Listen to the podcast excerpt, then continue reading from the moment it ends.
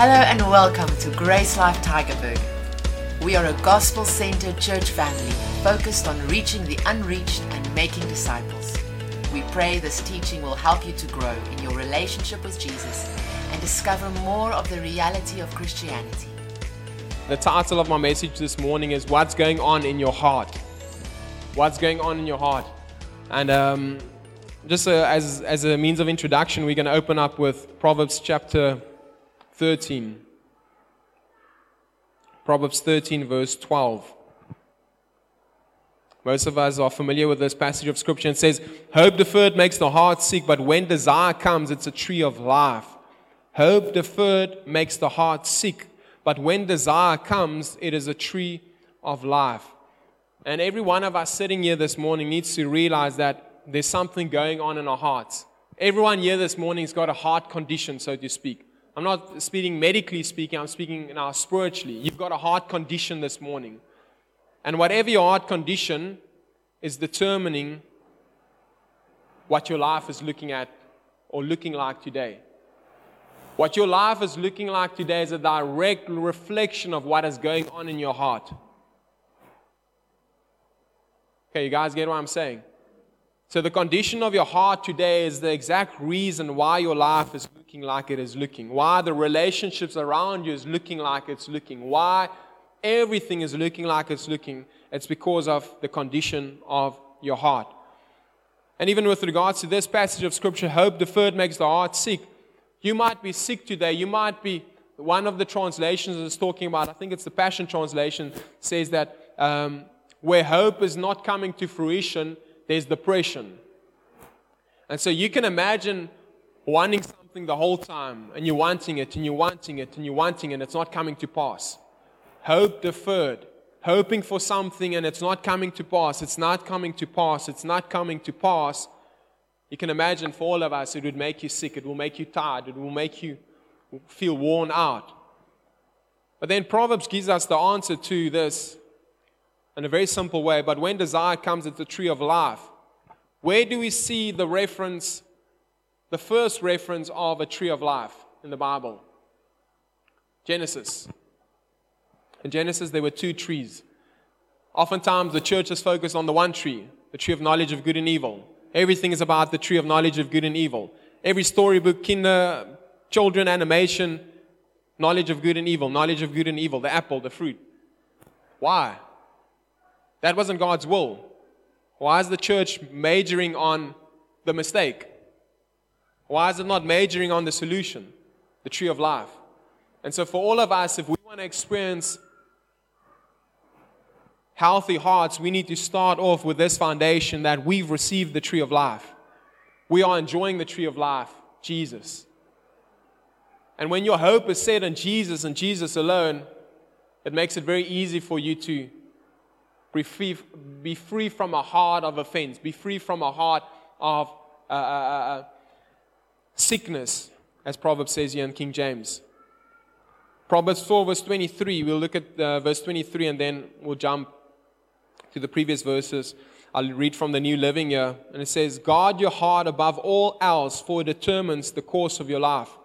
Guard your heart above all else, for it determines the course of your life. Again, saying the same thing. Now, this phrase, guarding your heart, is not what you think it is. Oftentimes we think, I'm going to guard my heart so I'm not going to allow people in. I'm not going to I'm not going to be vulnerable with people because I want to guard my heart. Uh, people have hurt me so much in life. I've been disappointed so much in life, so I'm going to guard my heart. I'm not going to have any expectations on people anymore. I'm not going to open up my heart for love anymore because I've been disappointed and people have broken my heart over and over and over again, so I'm going to guard my heart. Nowhere in the Bible does it talk about guarding our hearts to that reference.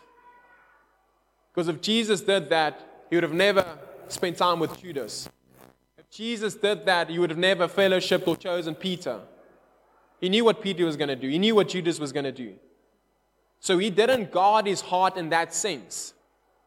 Guarding a heart is very much about what we're allowing to come into our hearts and take root into our hearts. It's like a garden. If you think about a garden, A garden is only a garden if there's life happening there. You've, you've planted some seeds there, but when you've planted some seeds, because of nature and the environment, some other things are going to come in there, right? Some weeds.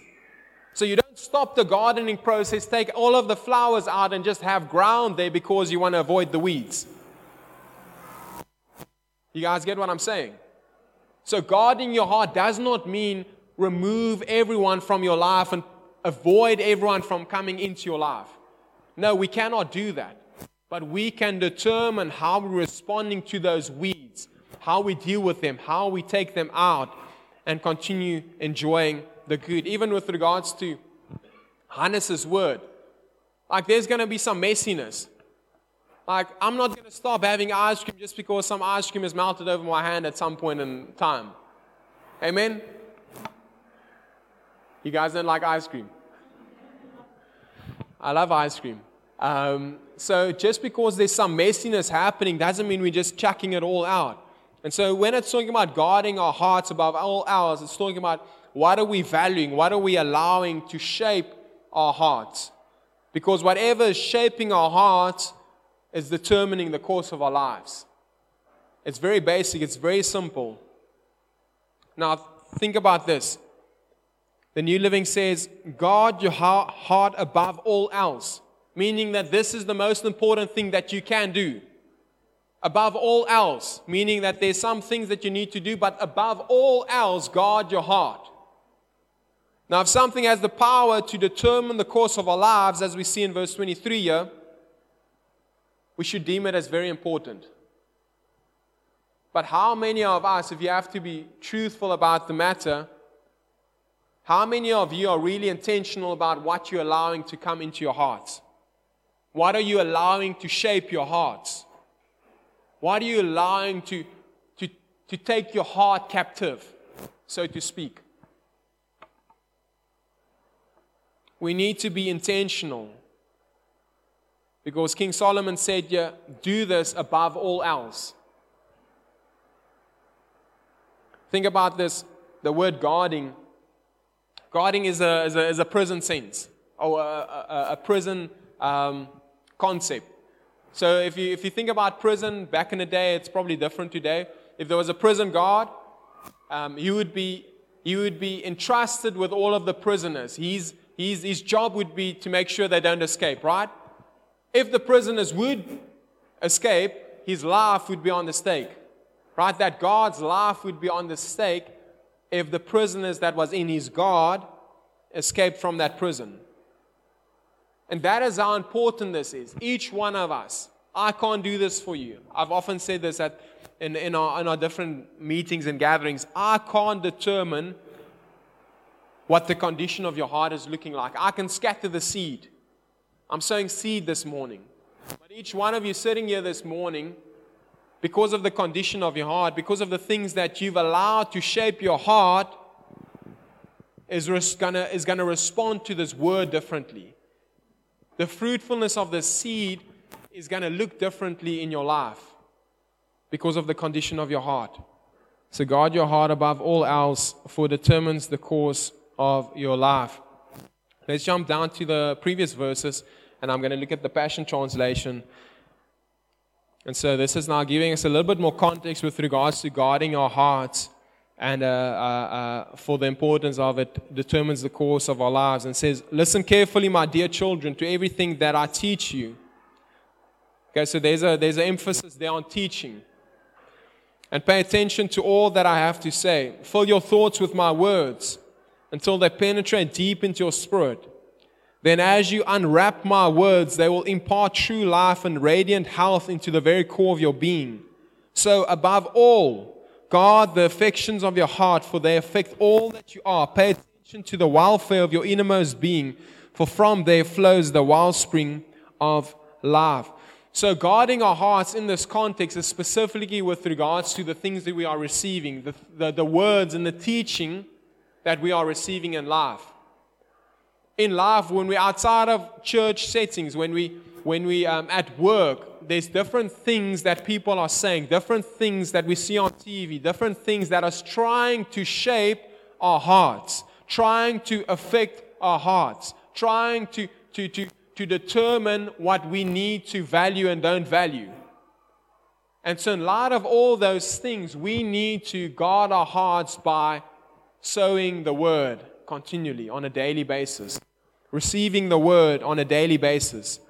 I love this illustration, and uh, we see this in Ephesians chapter 5 as well, where uh, it's encouraging the husbands to wash their wives with the word of God. And that picture of washing is a very beautiful picture, and uh, I almost see it like I've used this example before, but uh, I'm sure I haven't uh, used it in a while. If this cup was, was full of water that has been um, uh, polluted with some oros, so to speak, um, if there was some oros mixed into this water in this cup, um, one of the, the ways, in, in reference to that example, that I would get the oros out of the water, I can't physically separate the oros in the water, right? You guys get, maybe biologically, I don't know if you're very clever, you could do that but I'm sure it will cost a lot of money if there was some technology that could separate that oros from the water and make it pure water again, having the same amount of water, not having lost any water. And so, one of the amazing things that you would do is if you kept pouring fresh water into this cup, the cup will start spilling over, right?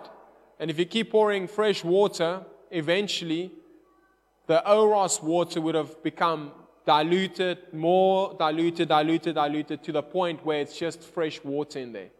And so that's the picture of the washing of the word that we need to remember. We're not going to be able to just chuck out the oros with the water in our lives. We're not just going to be able to uh, uh, uh, undo the whole garden. That's not how our hearts work. In a natural sense, you can go to your garden, there's a bunch of flowers, there's a bunch of weeds, and you can say, like, okay, I'm going to take it all out and start from scratch. Who of you knows that you can't do that with your heart? There's no starting from scratch, but there's starting with one step at a time, making a decision to renew your mind, to wash yourself with the word today, tomorrow, the day after tomorrow. And so that's the invitation that we need to take to heart, to guard our hearts by sowing the word, by washing what is going on or by washing what has been going on in our hearts with the Word. Washing our hearts with the Word. That is what it's talking about when we guard our hearts. That is a godly guarding of our hearts. So, another way to really look at it is to tend our hearts like a gardener his garden. We need to garden our hearts. And Jesus explains this to us in the parable of the sower. And we're going to jump into the explanation. So, so the parable is started in Mark chapter 4 in the beginning, and then Jesus explains the parable to his disciples. And the cool thing with parables that we need to take note of, this is just a sidetrack. If someone tells a parable in the Bible, we need to allow the, the, the, the author of the parable to explain the parable for us. And if there's no explanation, like there's probably a reason why there's not explanation. But oftentimes, what we, we want to do with the word, we go to parables and then we make up our own explanations of it. We don't look at what did the, what did the author actually mean by sharing this parable in this context. And so that was just for free. I hope that uh, blesses or challenges someone. So Jesus says, Let me explain. Verse 14. The farmer sows the word as seed. So, what does the word refer to? As seed. Okay, so he sows the seed. And what falls on the beaten path represents those who hear the word. So it's, it's listing now four heart conditions. The seed is the word, and the ground is the heart condition of man. Okay, so that's the parable. It's, it's using, using a, a picture language to draw an analogy, to draw a comparison. So the farmer sows the seed, which is the word, and then the heart conditions or the ground represents the heart of man, the heart condition of man. So it says, What falls on the beaten path represents those who hear the word, they receive the seed, but immediately Satan appears and snatches it from their hearts. The seed sown on gravel represents those who hear the word, receive it joyfully, but because their hearts fail to sink a deep root into the word, they don't endure for long. For when trouble or persecution comes on account of the word, they immediately wilt and fall away. Then, The seed sown among thorns represents those who hear the word, but they allow the cares of this life and the seduction, of wealth and the desires for other things to crowd out and choke the word so that it produces nothing. But the seed sown on the good soil represents those who open their hearts to receive the word and their lives bear, uh, bear good fruit. Some yield a harvest of 30, 60, and even 100 times more than what was sown. And so, when we're talking about what is the condition of our hearts this morning, each one of us here has a heart condition towards the Word. Each one of us is in a place where the Word is affecting us to one degree or another. And the amazing thing with this parable that Jesus is explaining is it's one seed, the Word, four different heart conditions. The same seed. Each one of us here this morning is receiving the same word. But because of a heart condition, we'll respond to it differently. This, uh, this parable is linked to the parable in Matthew chapter 7, where we see Jesus talking about the wise man and the fool. And we talked about that in the beginning of the year.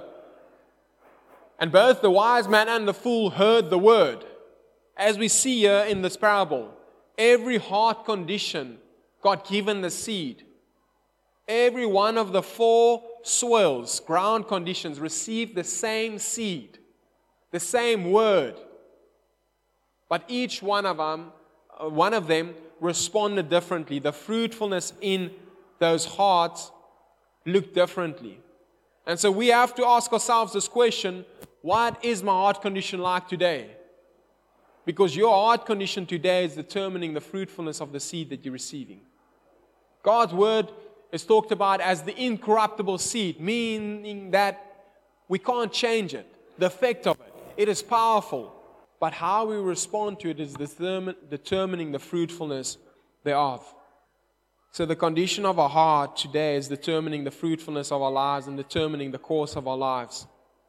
But we need to remember we can't blame God. We can't blame the seed because the seed is perfect.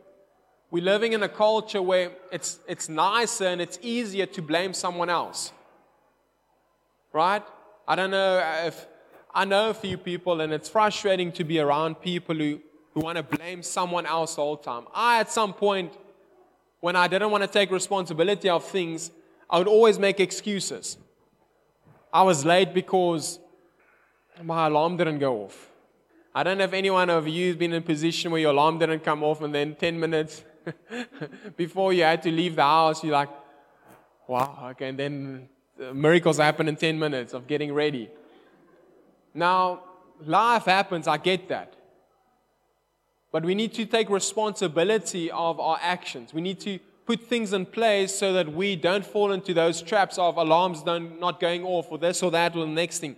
Leave an hour earlier so that if you get a flat tire, you're not late for meeting, for example. So there's things that you can do that will help you not be the, the, the, the person who continues making excuses for their late coming or this or that or the next thing, or why they didn't fulfill that task or why they weren't on time. There's always reasons, but it's not excuses. So we need to build almost a, a, um, a resistance towards making excuses. Maybe that's a word for someone. Maybe like you, you're a, you're a serial excuse maker. Like, believe it or not, it's a, it's a thing like where people are really like, they don't want to take responsibility. So they rather make excuses upon excuses upon excuses, always. And I, I always talk about this in, with regards to relationships and, and uh, in marriage. We talk about this in the, the seminar as well. Even if I'm 10% wrong in a, in, a, in, a, in a conflict resolution, or if Kath and myself have a, have a, um, a disagreement, and there's a, a 10% uh, um, responsibility that I need to take. For example, she, what would be a good example? We don't really have fallouts or have disagreements at all, if I think about it. I'm just joking. We do have them. Um, but it's so little that it's difficult to use an example. But imagine this quickly. I don't do the dishes, okay? So I don't do the dishes, and Catherine asked me to do the dishes. She had a difficult day, and I kind of say, okay, I'm going to do the dishes, and then something happens and I don't do the dishes. Okay, cool. So now I did say I was going to do it. I need to take responsibility of that, right? If I wasn't going to do it, or if I wasn't going to be able to do it, don't say you're going to do it. Cool? So I say I'm going to do it, I don't do it, and then she has a fallout. She throws all of my clothes out of the, the, the, the cupboard. She says, You're going to move out. I'm done. I'm finished. Get out. Okay, so all of us would, if we'd have a, a court hearing, all of us would easily say, like, Catherine overreacted. Okay? Maybe some of you won't, won't think that. So Catherine overreacted. So she had a 90% fault in that fallout, in what happened, right? But I had a 10% uh, uh, uh, um, effect or, or a part in that fallout, right? So, what I can't do, I can't take responsibility for how she responded, her, uh, how she reacted, but I can take responsibility for my 10% in the part that I played. Next time, don't just say something and say, Yeah, I'll do it, but then you don't take responsibility and take it as my, my, my word is my oath. If I say I'm going to do something, I'm going to do it. Because that's also something that we see in culture and society. When people say they're going to do things, it just becomes very easy to just like, even if you think about technology, 100 years ago, people would see one another, they would travel by horse. I believe it was still 100 years ago. If my timeline is out, just bear with me. They would travel by horse, they would see one another, they would write letters to one another, and that kind of communication. And we'd say, like, okay, Nadine, Devon, we're going to see you guys in three months' time at this specific location. We see each other, and then we say our goodbyes. No communication. Like, we could maybe write letters, but if I want to cancel the day before a meeting and write a letter and send it by mail, who, it's not going to get to them in time, right? So I won't do that. People were so committed to their word that if they said they're going to do something, they're going to do it, and they're not going to cancel it last minute. But because of technology and all of these, these things, it's actually become crutches for us that has made it very easy for us to just change our word on a regular daily basis. And we need to refrain from those things because it affects our hearts. And that was, none of that was in my notes. So I believe that uh, that blessed someone, encouraged someone to really take your word seriously. To not numb your heart and become a person who's a, a serial excuse maker, who's a serial uh, uh, changer of your word, so to speak. Let's go to Matthew 13. Matthew 13, verse 15 says, King James first, and then we'll look at the New Living. It says, For this people's heart is wax gross, and their ears are dull of hearing, and their eyes they have closed, lest at any time they should see with their eyes and hear with their ears, and should understand with their heart, and should be converted, and I should heal them. So we'll uh, look at this, this term wax gross in a moment. The New Living says it like this For the hearts of the people are hardened. Their ears cannot hear and they have closed their eyes. So their e- eyes cannot see and their ears cannot hear. And their hearts cannot understand and they cannot turn to me and let me heal them. This is quite radical. So here there's a, there's a, there's a, again, a reference to there's something that, that can happen. There's a conversion. There's a healing that can take place. But because of the hardened heart, because of the, the, the heart that's been waxed gross, it's impossible for people to experience life, to experience fruitfulness. Now, this term wax gross was translated in the New Living as hardened. Why? Because the, the, the, um, the Strong's Concordance defines this as to thicken or to fatten, render callous. Anyone know what a callus is? Uh, uh, um, What's Afrikaans? 'n eelt. Nee? Ja, 'n eelt. So it's a, a that you form on your hands, for example, or if you play guitar, you form calluses on your fingers. It's skin that becomes hard. Now, if any one of you have uh, played guitar before, it's sore the first few months. Like it just sore, it hurts. But you press through. And then eventually, the calluses are so hard that you don't feel the pain anymore. This term callus is also, uh, um, or why, why it used the word, the, the translation wax gross, it was also ref- referencing the olden days how they made candles. If you take a piece of string and it's dipped in wax, and then it cools down, then a layer is formed, right? And then you dip it again, another layer is formed. And if you repeat the process over and over again, it thickens, and then eventually you've got a, a big candle versus just a string. And so what Jesus is communicating here and what we're seeing throughout the word and throughout this message is that a callus or a candle isn't just formed overnight. It's formed over a prolonged period of time and through repetition. Doing it again and again and again and again. And I think all of us have experienced this where you do something whether it's sin or just something wrong or something that you shouldn't be doing, even over binging a series. None of you, obviously, years over binged the series or done too much Netflix. Um, but you kind of do something and you just overdo it, and you're like, afterwards, you're like, man, that was just a waste of time. But then you kind of do it again and you feel less bad about it. And then if you do it, if you've done it a hundred times, there's no more remorse. There's no more feeling of like, man, I've just wasted my time. You, you've, you've lost consciousness of that reality, the fact that it's sucking away your time and it's not adding anything to your life. And the same thing with the hearts becoming hardened. That's why when, when, when Saul uh, um, Solomon wrote about this in Proverbs 4, guard your heart above all else. Because it's that important. Because if you make a mistake now, or if you value the, the, the, the circumstances and magnify the circumstances in a situation over the Word of God once, if you do that today, tomorrow it's going to be easier to do it. The day after tomorrow, it's going to be even more easier to magnify the circumstances above the Word of God.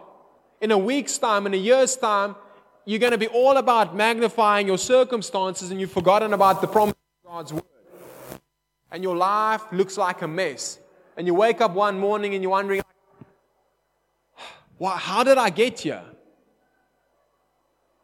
It's because your heart has become hardened, but it didn't just happen overnight. It's over time and time and time.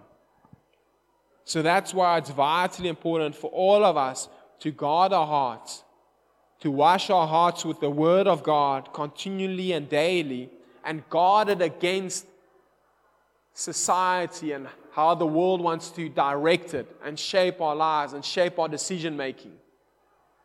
Mark chapter 6, we're coming to a close. Mark chapter 6, verse 51 to 52. And he went up unto them into the ship. So, this is the account of Jesus walking on water and the disciples being in the boat and there's a storm and it's just chaos. And Jesus walked up to them into the ship. And the wind ceased, and they were so amazed in themselves beyond measure and wondered, for they considered not the miracle of the loaves, for their hearts was hardened. They consider not the miracle of the loaves. So this is the disciples, and they've seen more than one account of Jesus taking a few fish and a few bread and feeding thousands of people. But their hearts became hardened and they did not consider these things. Last week we looked at Abraham and what he considered in Romans chapter 4. And he did not become weak in faith by considering the circumstances. So, what did Abraham do? He guarded his heart against the circumstances. He guarded his heart against what the natural circumstances said, and his heart was full of the word and the promise of God. And he magnified that. Now, his heart could have been shaped by circumstances. Because Abraham wasn't living in some reality that did not exist.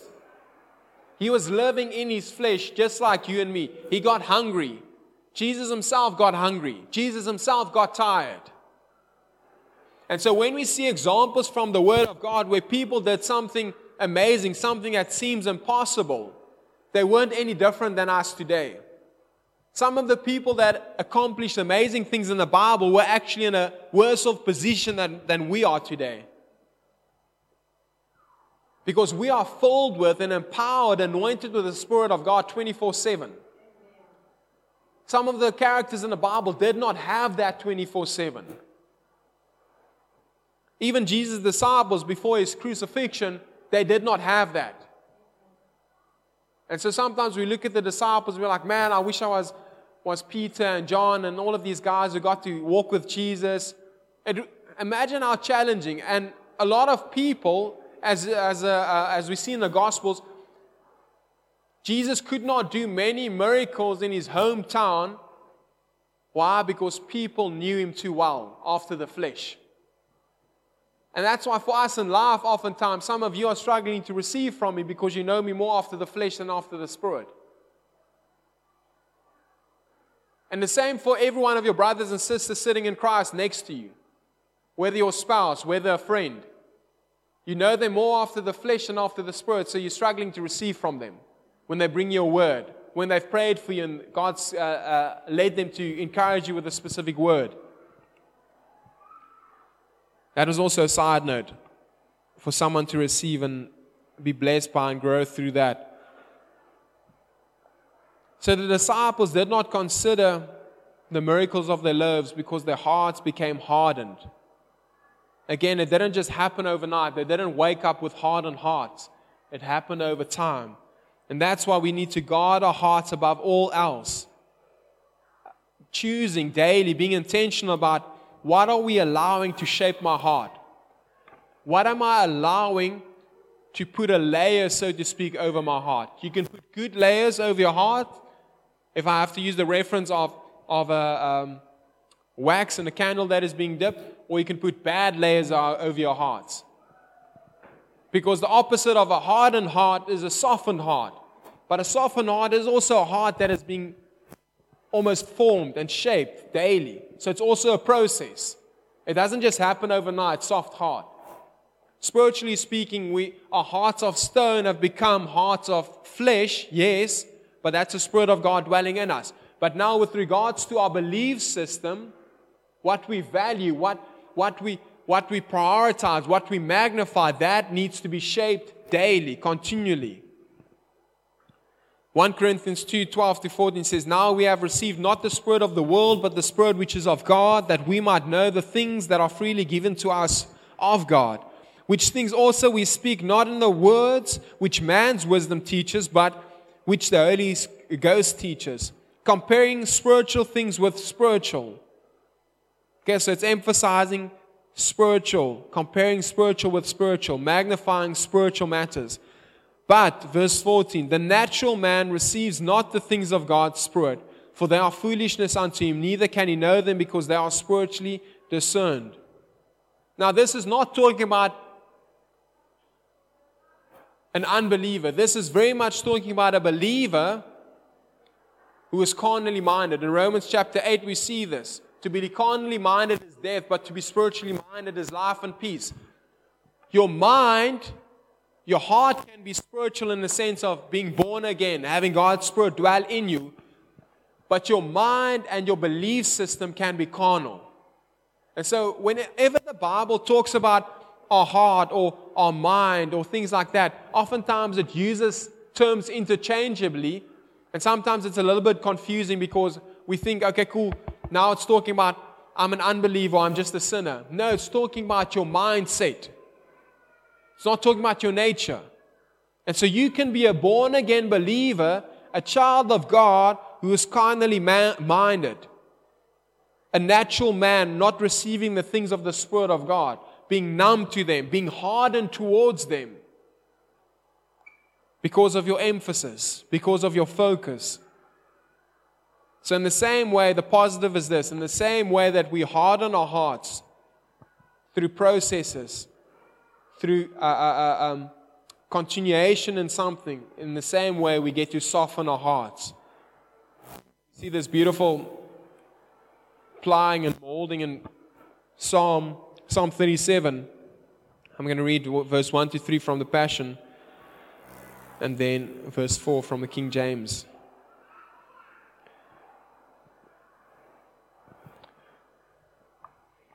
Don't follow after the wicked ones or be jealous of their wealth. Don't think for a moment they're better off than you.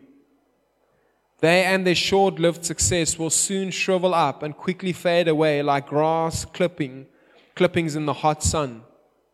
Keep trusting in the Lord and do what is right in His eyes. Fix your eyes or fix your heart on the promises of God, and you will be secure, feasting on His faithfulness. I'm going to read that again. Fix your heart on the promises of God, and you will be secure, feasting on His faithfulness. Verse 4 Delight yourself also in the Lord, and He shall give you the desires of your heart. Delight, meaning to be soft, meaning to be pliable. If we put our hearts in God's hands, if we allow our hearts to be washed with the Word of God, that is putting it in His hands we're having our hearts be pliable, be softened, be molded like clay. And before we know it, our desires change, our, our goals change, the things we value change.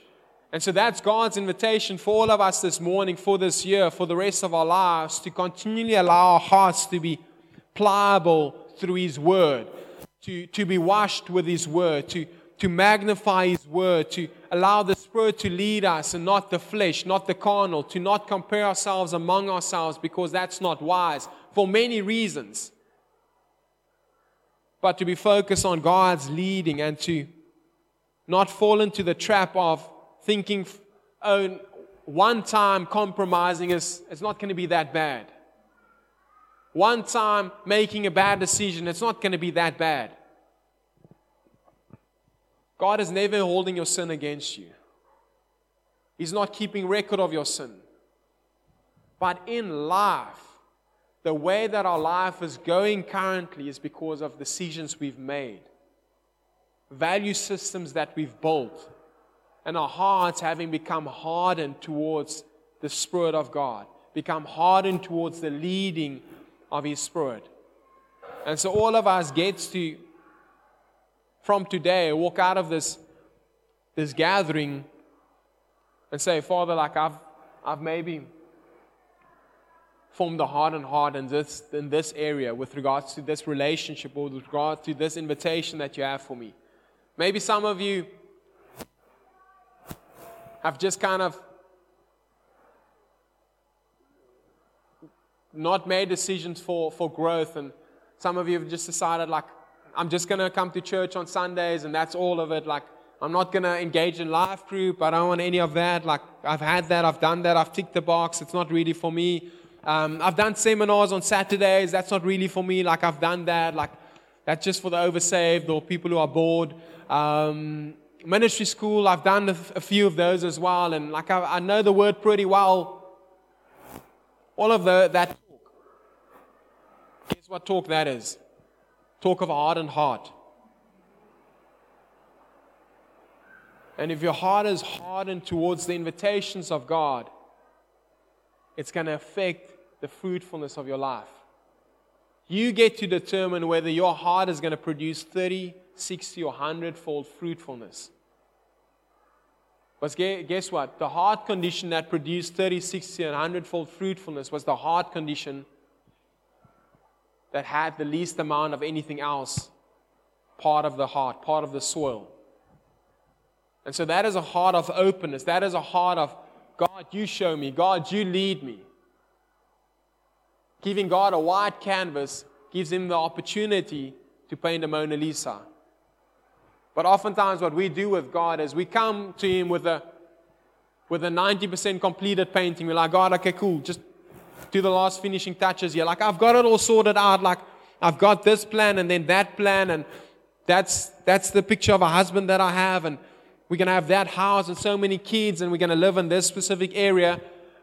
Now, you just kind of bring it all together like a puppeteer. Like, imagine uh, uh, Leonardo da Vinci, like uh, if someone came to him with a almost fully painted canvas, say like, okay, cool, do, do the, do the uh, Mona Lisa for us.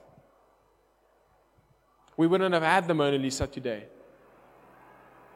And so let's not be that kind of people where, where our hearts are so hardened towards God's leading and we incapable of giving him a white canvas and say, Father, help me. Like wherever there's areas where I've hardened my heart towards your, your leading and your guidance, and I've not stepped into giving you the opportunity to bring about fruitfulness in my life, I want to repent of that and change the way I see things, change the way I make decisions. Help me. And guess what God will do? He'll help you. Because He is our ever present help in time of need. But you need to determine, Father, I need you. He's not going to determine it for you. You determine it for yourself. And it's going to require some humility and it's going to require you taking that first step of putting on the first layer. You can find more of our free teachings on our website www.gracelife.ca. And if you're ever in the Tygerberg area, we invite you to join us for one of our gatherings. Our aim is to help you discover Jesus, find family, and experience life. To contact us or to find out where and when we meet, visit our website www.gracelife.ca.